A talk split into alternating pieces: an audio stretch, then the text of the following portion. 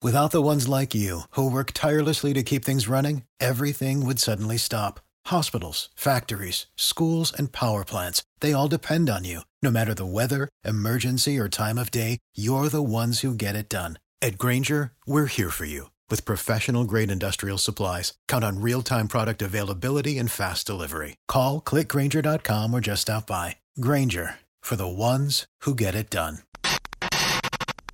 You are now listening to This Week Explained.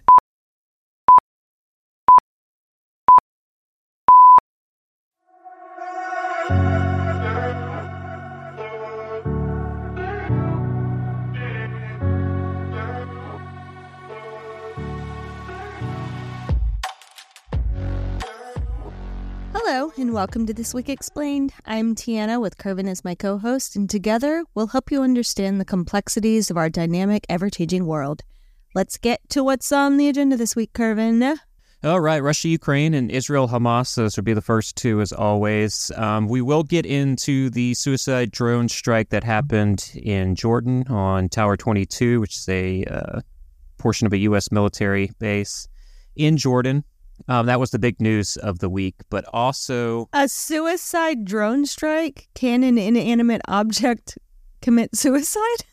I mean that's how they that's how the media describes it. But uh, I- okay, I, I, mean, feel like that's a poor choice of words, but all right, okay. well, uh, do you want to get into like the sci like in sci-fi? we could be like, can AI commit suicide? Can a machine, you know, when Suicide. is know it they had, like, sentient? art they had an art installation with AI with that robot arm that was constantly cleaning up that black fluid Yeah. that was leaking from the bottom of it and eventually it just got so tired that it shut down. It Yes. quit doing it. so I so- mean, that's going to be something in a hundred years that our you know future be- generations are going to have Yeah, to worry about This is obviously a conversation for a later generation. trying to make it out of this world. Okay, like this one's Yeah. bad enough. Let's yeah, this one's really can down the road. It's stressing me out a little bit. So we're we're not going to have that conversation. Okay, I was just I was just wondering. I just thought that was a weird choice of words. That's all. Okay, sorry. Um, yeah, Continue. we'll also get into uh, something. Uh, it's a few things that have gone under the radar. Um, one is that Russia has made a dispute for some Japanese territory, and this dispute goes back to even uh, World War II and even before this is that. cracking me up. They're like Alaska's actually ours. Some of Japan is actually ours. Let's just go around and say we should start saying, okay, you're actually ours. Siberia Yeah, well- belongs to America. It's an extension of Alaska. Well, we're uh, so we're gonna make our Oakland Analytics flags and just start placing them all over the place. That way, we control little islands here and there, especially off the coast of Sweden. Yes, I would uh, love a little baby island in the archipelago. Archipelago. How do they pronounce it? Archipelago. Archipelago. Okay. I was starting to say it the way we were taught to say it in Louisiana. Oh, archipelago. Archipelago. That's literally the only way I heard a teacher pronounce it my entire schooling yeah, life. Okay. Anyway, sorry. Keep distracting you. love I'll the shut up. teachers out there. Um, no, He's serious. He does. we do love teachers, teachers. but there are, you know, like any Yeah. profession, some are not that great. yes, um, That's the same in any profession. that's true. All right, Uh, we could- up. we can have that conversation. Uh, but no, so we'll get into uh, Hungary. We talked about Hungary the last few weeks and, and how they actually hold the key to get Sweden into NATO right now. Because Putin told them to keep holding. Yes. And we are going to get right into that. I know you've been tracking it, so I know you're excited to have that conversation. Mm-hmm. And then finally, the other story that I think went under the radar just because it came out the same time as the drone attack on Tower 22 that, uh, that tragically killed two service members. Um, the Hells Angels were I actually. killed three, what did I say? two. Oh, yeah, it was three. I don't know what Okay. I'm saying anymore. Me neither, dude. But um, yeah, the the Hells Angels, which is a motorcycle club, right? Mhm.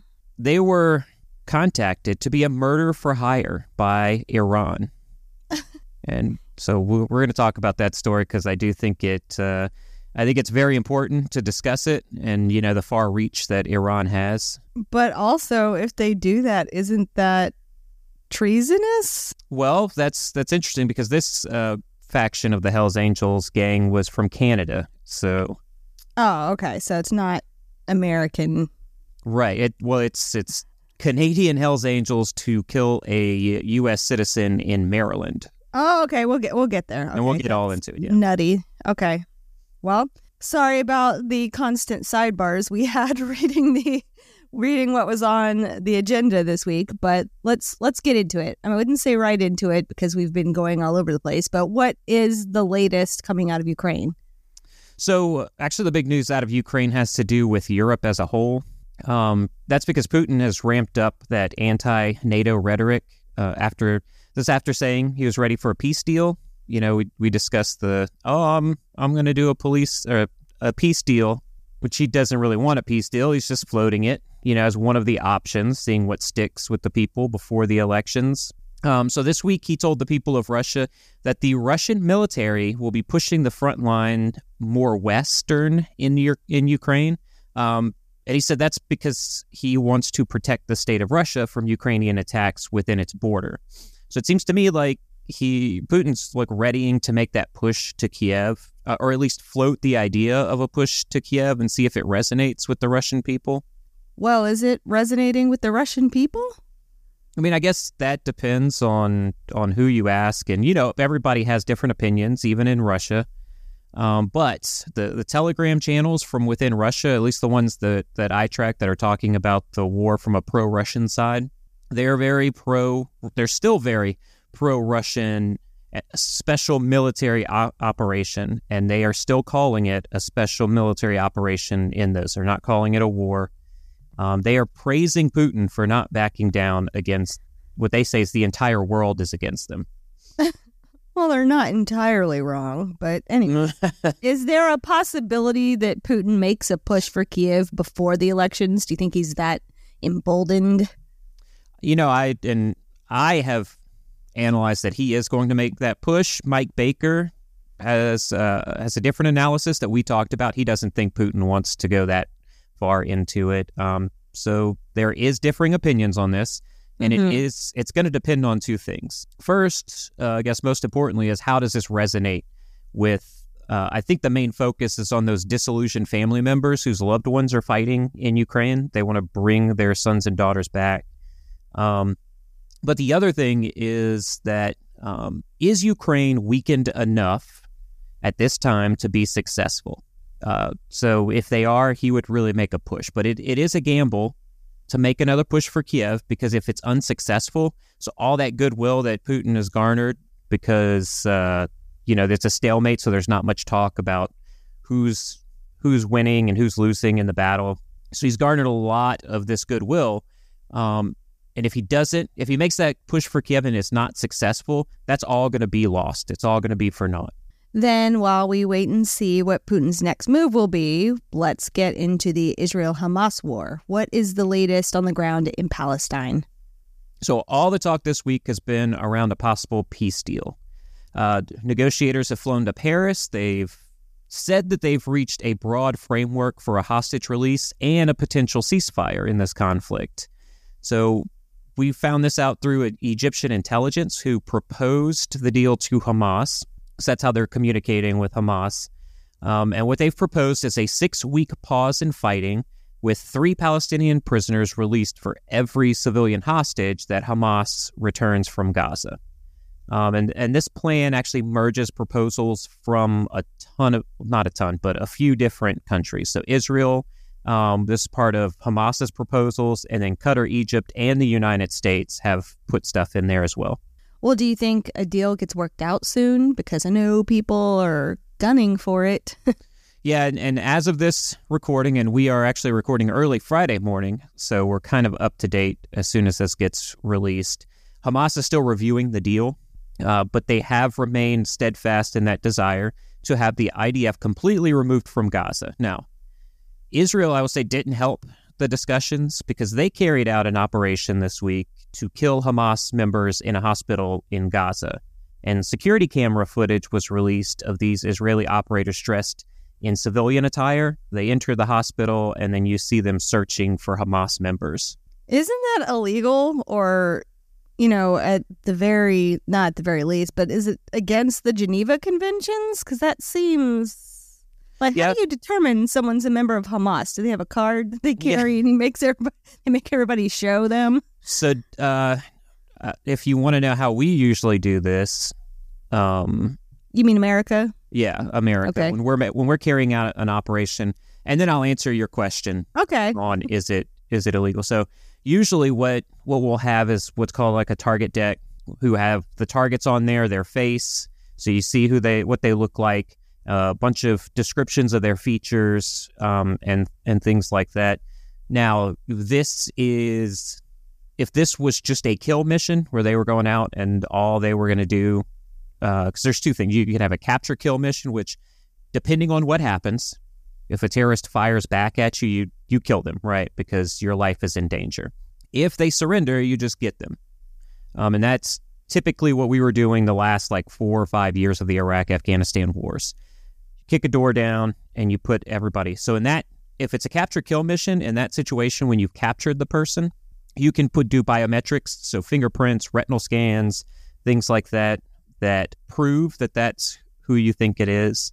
Um, you can also do it, you know, by looking at the face and saying, okay, I've confirmed that's this person looks like that person. Um, and just a kill mission, you're going to go off of what you know about the person. Um, and if they have the intelligence of where they're usually located, um, what they're usually doing at a particular time, then you take all those factors in and you become at a probable on this is the person that is the Hamas leader or the Hamas entity that you want to kill, and you go ahead and and perform that mission.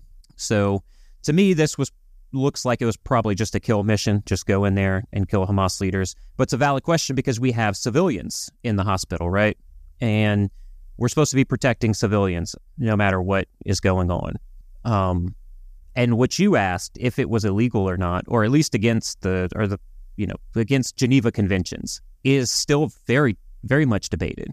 It's a valid question. Now, per international law, uh, violation of the law of war occurs only when there is a treacherous, treacherous use of civilian clothing that is the proximate cause of death or injury of others. Well, that's kind of similar to what happened, right? Did they kill any civilians? Did that come out Uh, so this attack, or did they manage to only kill?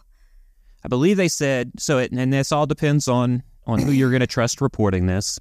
Mhm. I believe they said it was either three or five individuals were killed. Now Hamas released it was like whether it was three or five, I can't remember right now. Hamas said it was just Gazans. So, Not Hamas members. well, whenever they put information out, they do not delineate between Hamas members and civilians. They just say Gazans Okay. because we're they're all Gazans. The um, now Israel says they killed whatever the number was, three or five Hamas members. Uh, so that's why I say it always depends on who you trust in the reporting. Well, I mean, I just definitely think dressing up as doctors or possibly injured civilians in order to enter a hospital to kill people would be considered treacherous. Yeah, and I mean one guy was walking around with a wheelchair. Uh, I don't. So like- he was walking with a wheelchair. He was in a wheelchair, pushing himself. I think at some point getting into the hospital, he was in the wheelchair, but it's a very odd scene because he has it folded up and he is carrying it and running around with it. beating people with it. No, he wasn't beating people, but I think you could have dropped the wheelchair and just continued the operation without it. Limped, Yeah, limped, limped, something. limped around. I don't know. It is. It's a wild, wild scene that happened, I, and I don't know all the intricacies intricacies to it, so I'm not going to Keys. intricacies. I'm not going to report on that. I'm not going Right. to tell you my opinion on what I think is is right or wrong about this. I Oh, kind of just did. Well, no, not. I mean, you were just asking. It it seems like it could be, It does seem um and it sketchy. and you would be right if they did it like that. Like I said at the, that last part, if it caused the death of civilians in the hospital, and so as as far as we know, no civilians were injured. Depending on who you you trust in the reporting, And so Israel can say that intelligence led to the operation and that in the planning it was decided this was the best way to carry out the attack. Um, and it's the best way because they and they need to do it in civilian attire, and that's how it's going to lead to the least amount of uh, of civilian deaths. Now, what I'm saying is, once again, that's not me saying this. This is just me saying that this is what Israel could say is their reasoning. So they haven't said what it was. I'm just kind of speculating there. Um, so once more, any of the any new information that comes out, and once we know more, we will come back on the podcast. Let let you know what happened there once we get more information. Um, and then you know the the UN, when more information comes out, the UN can call for a vote on war crimes if they deem that necessary. Well, speaking of the UN, has there been any update to last week's news that members within the UNRWA helped or facilitated the Hamas attack on October 7th? Um, yeah, the so Israel continues to provide what they call significant evidence that shows dozens of members of the agency were not only actively supporting the October 7th attack, but they also participated in in some form or fashion. So that's still ongoing. I've not seen that evidence, so I can't speak to what it is, what it looks like, whether it's factual or not. Uh, but multiple Western European countries, uh, like the U.S. and Canada, are continuing to remove funding from the organization. Western European countries like the U.S. and Canada? I meant, sorry, not like the U.S. and Canada, and the U.S. and Canada. Uh, um, okay, there we go. Yeah, I, I forgot I said European as I was saying it. So. well, I mean, what exactly are they accused of doing, like specifically, in order to facilitate this attack? Did we ever discuss that? Yeah, so uh, Israel says that there has been some funding from those members. Okay. Um, they didn't they use vehicles, actual yep. vehicles from vehicles. the organization. Yep. Um, those people provided information, and worst yet, Israel has accused members of UNRWA of harboring hostages and fugitives. Okay. Well, what is the UN saying about all of this? Okay, so they say they're not denying it. They are taking the allegations very seriously. They're going to do a full investigation. All of those people that have been identified have resigned, um, but if the are been fired. But if the agency doesn't get its funding, the UN says that it could be devastating for the people of Gaza. Uh, the conversations are still ongoing, but you know I don't see the funding returning until the investigation is complete. Well, while that is getting sorted out, let's get to the news of the week. Um, earlier this week, a suicide drone attack, I still hate that wording, but on a base in Jordan left three service members dead and dozens more with injuries. So, what can you tell us about that attack? And has any group taken responsibility? And what options does the Biden administration have for retaliation? Okay, the the triple threat, the three question. Uh, I'm going to try to yeah, get. let's all... see. Let's see if you can remember. I won't. You're going to have to remind me. I'm sure. Oh, yeah. um. So I do want to start with the attack. That's where we we do need to start. Um, it's attributed to Iran-backed militants or those Iranian proxies, and the drone possibly came from Syria. Now, Iran denied any involvement, um, and this is the first time that U.S. troops were killed by enemy fire in the Middle East since the beginning of the Gaza war, um, and probably further back than that. Now, the this particular attack does heighten tensions in the region as a whole, um, and we had now have calls from some U.S. lawmakers for stronger action against Iran and their Iranian-backed proxies. Well, can you explain why U.S. troops are in Jordan? I mean, we're not at war in the Middle East anymore. At least in theory, at least that's what we're told. We're not yeah. there anymore. Yeah, and then I mean that that's all you know what the definition of war is and how close to conflict is war. Those are questions and answers that we're not going to deal with because they just go into the intricacies of of wording. And so it's it's a valid question because, as you said, we are not at war in the traditional sense in the Middle East anymore. But in 2015, the United States established a presence in that region through this strategic advise and assist mission. That mission was initially focused on training rebels against the Syrian regime, that Syrian regime led by President Bashar Assad um, in the civil war that's still going on in Syria. But as time moved on, the mission evolved to supporting Kurdish forces who were combating the Islamic State, so ISIS. Now, the Tower 22 is the site that was attacked. It is about 20 kilometers uh, from Al Tanf in Syria. That's a, a that's a Syrian uh, or a coalition base that is out in Syria. And this act, this particular area functions as a hub for American engineering, aviation, logistics, and security personnel.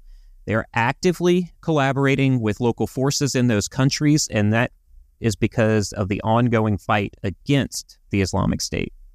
So the U.S. is fighting the Islamic State. Is the threat big enough to keep troops in harm's way as we try to avoid getting involved in yet another conflict in the region? Yeah, no, I definitely think so. I understand the the trepidation there. Um, and and everything you said is very valid. We do not want to get involved in another war. No one does. Um, I'm sure if you polled every single person, they don't want to be actively involved in a war. But the threat posed by the Islamic State right now is substantial enough to justify a continued presence of U.S. troops in harm's way. And I want to reiterate that when they go, U.S. troops are out there, they understand they are in harm's way. But a, a destabilized Middle East not only impacts global security, um, it, it also carries out economic rep, uh, repercussions, or it also carries economic repercussions. Now, that's to include the strategic positioning of U.S. forces in the region serving as a deterrent against potential conflicts. So, with U.S. forces there, yeah, there's a increased chance of war, but also it could be a deterrent for war.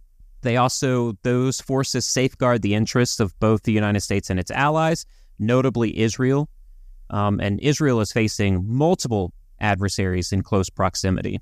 But now that U.S. troops are under a constant barrage of attacks in this location in the Middle East, should we still be in these places or making plans to exit? Now, here's how I feel about it. And, and considering historical missteps, right? I really believe it is crucial to maintain a strategic presence uh, in Syria. Now, I say historical. We're not wanted there. Well, we are wanted by the neighboring countries. Uh, we might not be wanted in Syria, but they're going through a civil war right now. Mm-hmm. Um, Jordan, this uh, advise and assist is based off of Jordan requesting U.S. troops okay. in that location. Okay. As well as Iraq. We have troops in Iraq. That is because the Iraqi government has requested U.S. troops. Um, so, so that is going to be continuous until those countries say, we don't want you anymore and kick you out. And that could happen. Those are conversations happening in Iraq right now.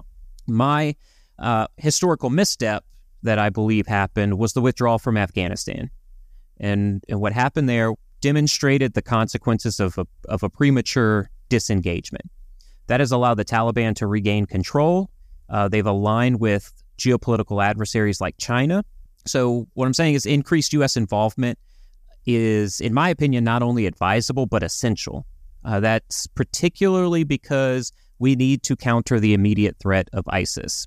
We also need to be close by to address Iranian proxies across the Middle East who are attacking Israel. And the way I see it is there's a problem with modern day isolationism. Um, so if all these entities are left to their own devices, these terror groups are going to further destabilize the Middle East. Then they're going to expand that fight to Europe. And eventually, to our US listeners, they will get into the United States. So I think that proactive engagement is the key to preventing these reactionary responses that could compromise regional and international stability. Okay, but you said Iran has denied being involved in the attack. So has anyone taken responsibility? I don't know that anybody has outright taken responsibility. Um, and that just shows how much of a misstep it was to perform that attack. Uh, right now, what we know from intelligence is that Kataib Hezbollah is the group that carried out the attack. We do that from, you know, looking at the drone and kind of all the intelligence we have. That's who it points to. So, who is Kataib Hezbollah? They are an Iranian backed proxy. Uh, they are the one that has been ramping up its attacks on U.S. forces within Syria and Jordan And that's all hap- that all started once the war in Gaza kicked off in October.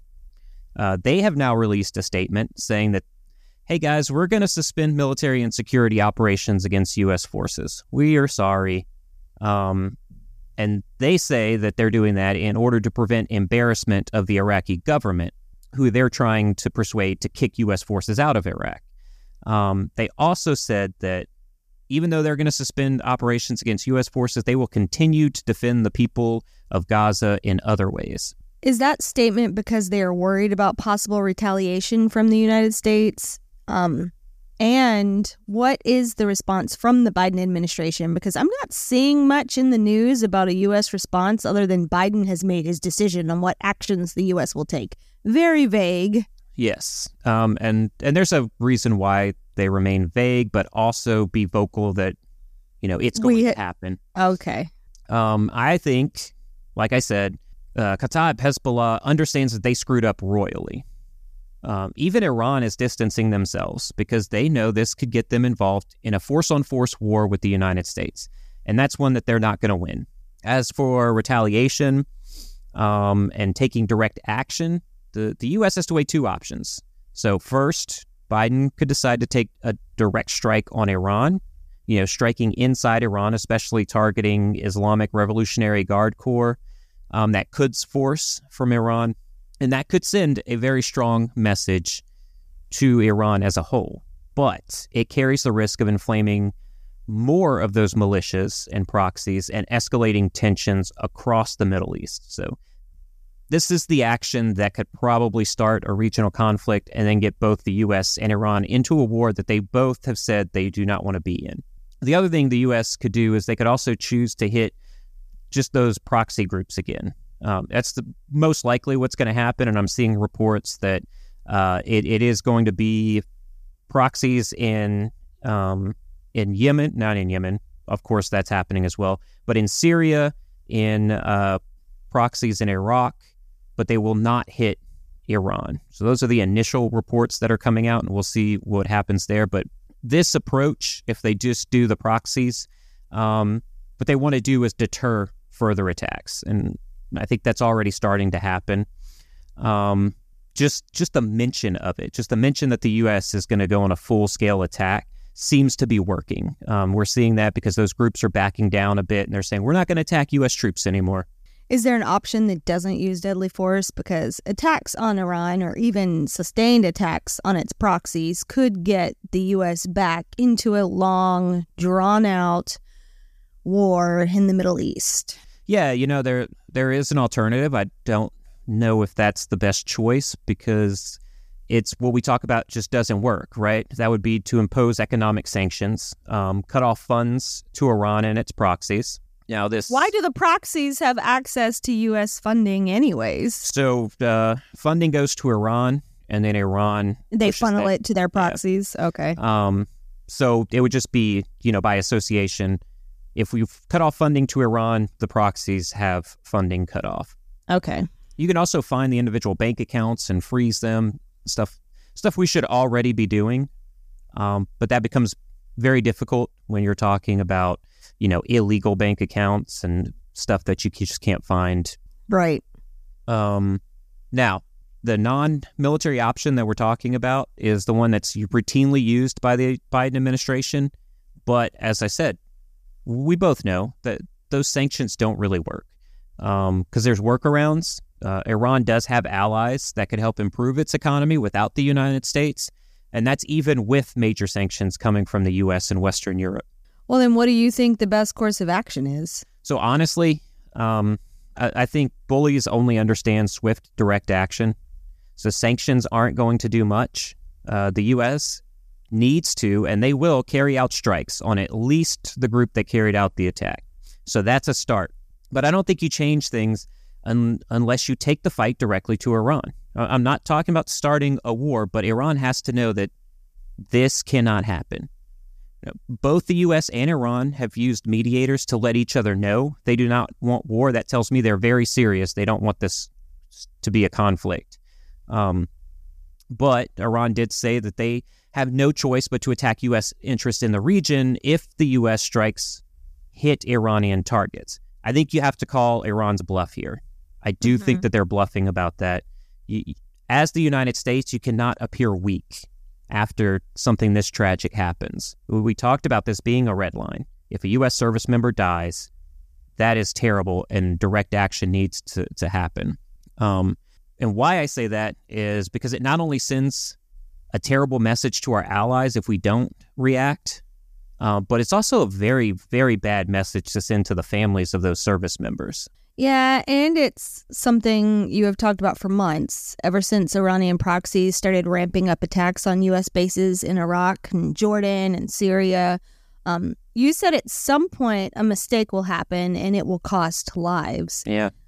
That is a tragedy, what happened, and our hearts go out to the families and the friends and the colleagues of the service members who lost their lives. So let's go over to the Indo Pacific and talk about this interesting development between Russia and Japan because Russia's just trying to take everybody's land now. Now Yeah. it looks like um, Russia is disputing territory in the region. What can you tell us about this? Typical Russia, right? Typical. Russia. Oh my gosh. So this particular dispute is over several islands, which Japan calls its northern territories. It has been occupied by Russia since World War II. And this dispute has prevented the signing of a peace treaty 76 years after World War II. So they still have not signed a peace treaty between Russia and Japan. The deputy chairman of Russia's Security Council, that's former President Dmitry Medvedev, stated that the islands are not disputed territories, but they are part of Russia. Um, well, if Japan disputes it, they're disputed. So just countering what Medvedev is saying there. So the dispute uh, actually doesn't just date back to World War II, it dates back to the 1800s when uh, Russia was expanding southward. So prior to World War II, Japan and the Soviet Union had ratified uh, what they called the Neutrality Pact between the Soviet Union and Japan, and they were promising each other mutual non aggression. So that happened. And then when Japan's defeat seemed very likely in World War II, the Soviet Union declared its intentions of not expanding that neutrality pact between the two countries. Um, and so they just took it over. In the 1950s, so this is after World War II, the international community tried to get the two countries to come to an agreement on who owns the islands. The U.S. backed Japan because we were in a Cold War with Russia at the time, so that was an easy one to choose. Mm. but neither country agreed to the terms. Now, since then, not much has changed. None of them have been fighting with each other, and both countries, right now to this day, say that the islands are theirs. So, do you think that Japan and the Russian Federation will start a conflict based on this dispute? Uh, not not likely right now, uh, but that all could change once China invades Taiwan, um, because Russia could then use that as an opportunity to claim those islands as Japan rushes to the defense of Taiwan. Well, let's get into the discussion of a Russian ally within NATO. Again, you know, Again, Hungary has been in the news quite a bit these past few weeks. They are loving the publicity. I don't know So about what- that. I know, I'm just kidding. so, what is the latest there? So yeah, obviously, obviously, Putin is still there saying, "Don't give in. yep. Um, Do and- not." And so, as we've discussed previously, Hungary is the only remaining holdout to approve Sweden as a NATO country. Um, but that's all because Hungarian Prime Minister Viktor Orban is an ally to Russian President Vladimir Putin. Now, uh, Orban has started to say he doesn't want to send aid to Ukraine to help defend that country from Russia. Um, European leaders met in Brussels this week. They want to they wanted to resolve a standoff over uh, financial aid for Ukraine. Uh, so just happening as I saw it this morning, that aid did happen. Um, Hungary did vote in favor of it, so that's one push in the right direction. But this continued pro-Russian response seems to be uh, a move that Orban's making to force a rethink of European Union policy towards Ukraine. Now, Polish Prime Minister Donald Tusk criticized Orban. Um, he said that Orban is strange and very egotistic um, or egoistic. And he argued that Ukraine would lose the war with Russia if Hungary influenced European Union policy. Um, so, what Orban is opposing is he wants to hinder additional funding for Ukraine because we're coming up on the second anniversary of Russia's invasion. And he wants, you know, he's a pro Putin guy. He wants to see Putin elected as president in uh, a high fashion. And so, because of all of this, European Union leaders are growing very impatient with Hungary. Uh, and there are ru- there are rumors of potential punitive action against Hungary, their economy, all all of that. So they're thinking there's going to be repercussions for them holding off on this vote. Yeah, and so like I said, that uh, they just approved the vote. I think for fifty, uh, I want to say it was fifty billion dollars to Ukraine. And, Hungary approved that too. Yep, Hungary did approve it, but okay. they so Orban is now looking for future um, votes that are coming up to approve more funding, and he is going to, if Hold not off. stop it, right, he's going to try to hold that off as long as possible. Well, do you think this gets solved soon, or has Orban dug in his heels and he's, I don't know, ready for a long fight with the European Union? Yeah, I mean, I I have no clue. Um, he continues to say one thing, but then do another. You know, uh, he said Hungary. Like most politicians. yeah, yeah, yeah. Show me a politician that hasn't done that, and I'll yeah, show you some right. lakefront property in Arizona. Oh, I guess they do have that. I meant oceanfront. that actually sounds nice. A lakefront property in Arizona. I, I mean, I'm sure it's fine. Yeah, um, I'm a mount. I'm a mountain person. You, we definitely are that kind of family. Um, now, Orban has said that Hungary would not be the last country to ratify Sweden's ascension into NATO. Yet here we are. They are the last country. um, so the, I think that the EU is going to have to continue to pressure Hungary. They're going to have to to take that punitive action, um, but then that risks losing any support from Hungary. Uh, and then you move Hungary away from the EU and into a complete alliance with the Russian Federation. Well, we will see how this plays out over the next few weeks. Let's get to the final event from this week and one that may have gone under a lot of people's radars. I know it kind of went under mine because yeah, I had no idea about this. And, and recent, sorry. No. Do you want me I just, I just wanted to say, or what? well, I just wanted to say it's not because no one's paying attention or anything. It just happened the same time as the attack in Jordan against the U.S. service members, so it just kind of went away. Well, so, anyways, like I was saying before, I was rudely interrupted by you. Sorry. I'm just, I'm just kidding. I'm kidding. Um, there was a recent report from the FBI, and it said that Iran attempted to hire Hells Angels bikers to kill Americans within the United States. What the heck is going on there? Yeah, I'll try to get this uh, complete story out, and if you're you're still listening, you're probably one of very few people that um, will hear about this report. Uh, and and you're exactly right. It just flew under the radar. Um, like I said, it's because the DOJ released the report at the same time as the attack on U.S. forces in, in Jordan. But here's what we know uh, Naji Sharifi Zindashti, allegedly acting on behalf of Iranian intelligence services, is accused of attempting to hire Canadian Hells Angels member uh, Damion Ryan and an associate to assassinate two individuals in the state of Maryland. That's the United. That's the U.S. state of Maryland. Wow. Yeah. Uh, Zindashti, uh, who does live in Iran, is accused of being a drug dealer targeting Iranian dissidents for kidnapping and assassination. And this is all at the Iranian regime's direction.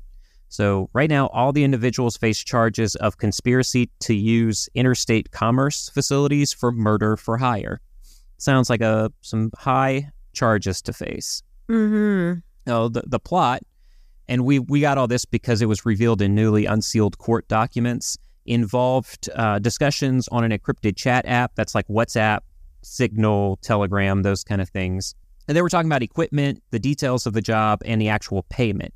Um, now, the the documents don't identify the victims that they were potentially going after. That's to protect those victims. But uh, Zindashti allegedly agreed to a three hundred fifty thousand dollar price for the Hells Angels to carry out that job. Um, and they facilitated this payment through an associate. So, U.S. officials claim that this network is connected to Iran's efforts to silence perceived opponents in exchange for protecting his that criminal empire that Zindashti has. And so that means that these the victims in Maryland or wherever are probably Iranian nationals who are here in the U.S. and Iran's trying to to silence. We do them. have everybody from all over the world up here for sure. yeah, especially in our little hub, which includes Maryland, D.C., Northern Yeah. Virginia. You know, the DMV. yeah, because it's slow and non-efficient. No one, and no one wants to be here.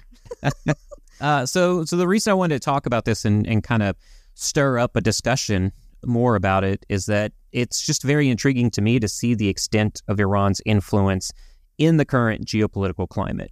So, despite their repeated claims of not wanting to engage in war with the United States, they seem to be struggling to control their proxies or other members that they fund. As this is an issue that we that everybody should be monitoring close closely. So, uh, first of all, I want to say kudos to the Department of Justice, to the FBI for identifying this, taking that prompt action before it was carried out.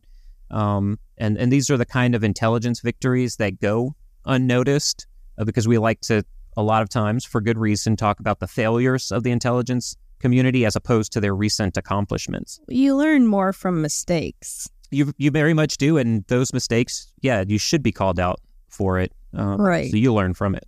Well, thank you, Curvin. Is that all for this week? That's all I've got for this week. Do you have anything else you want? I know we're in a rush today, but do you have anything else you want to add?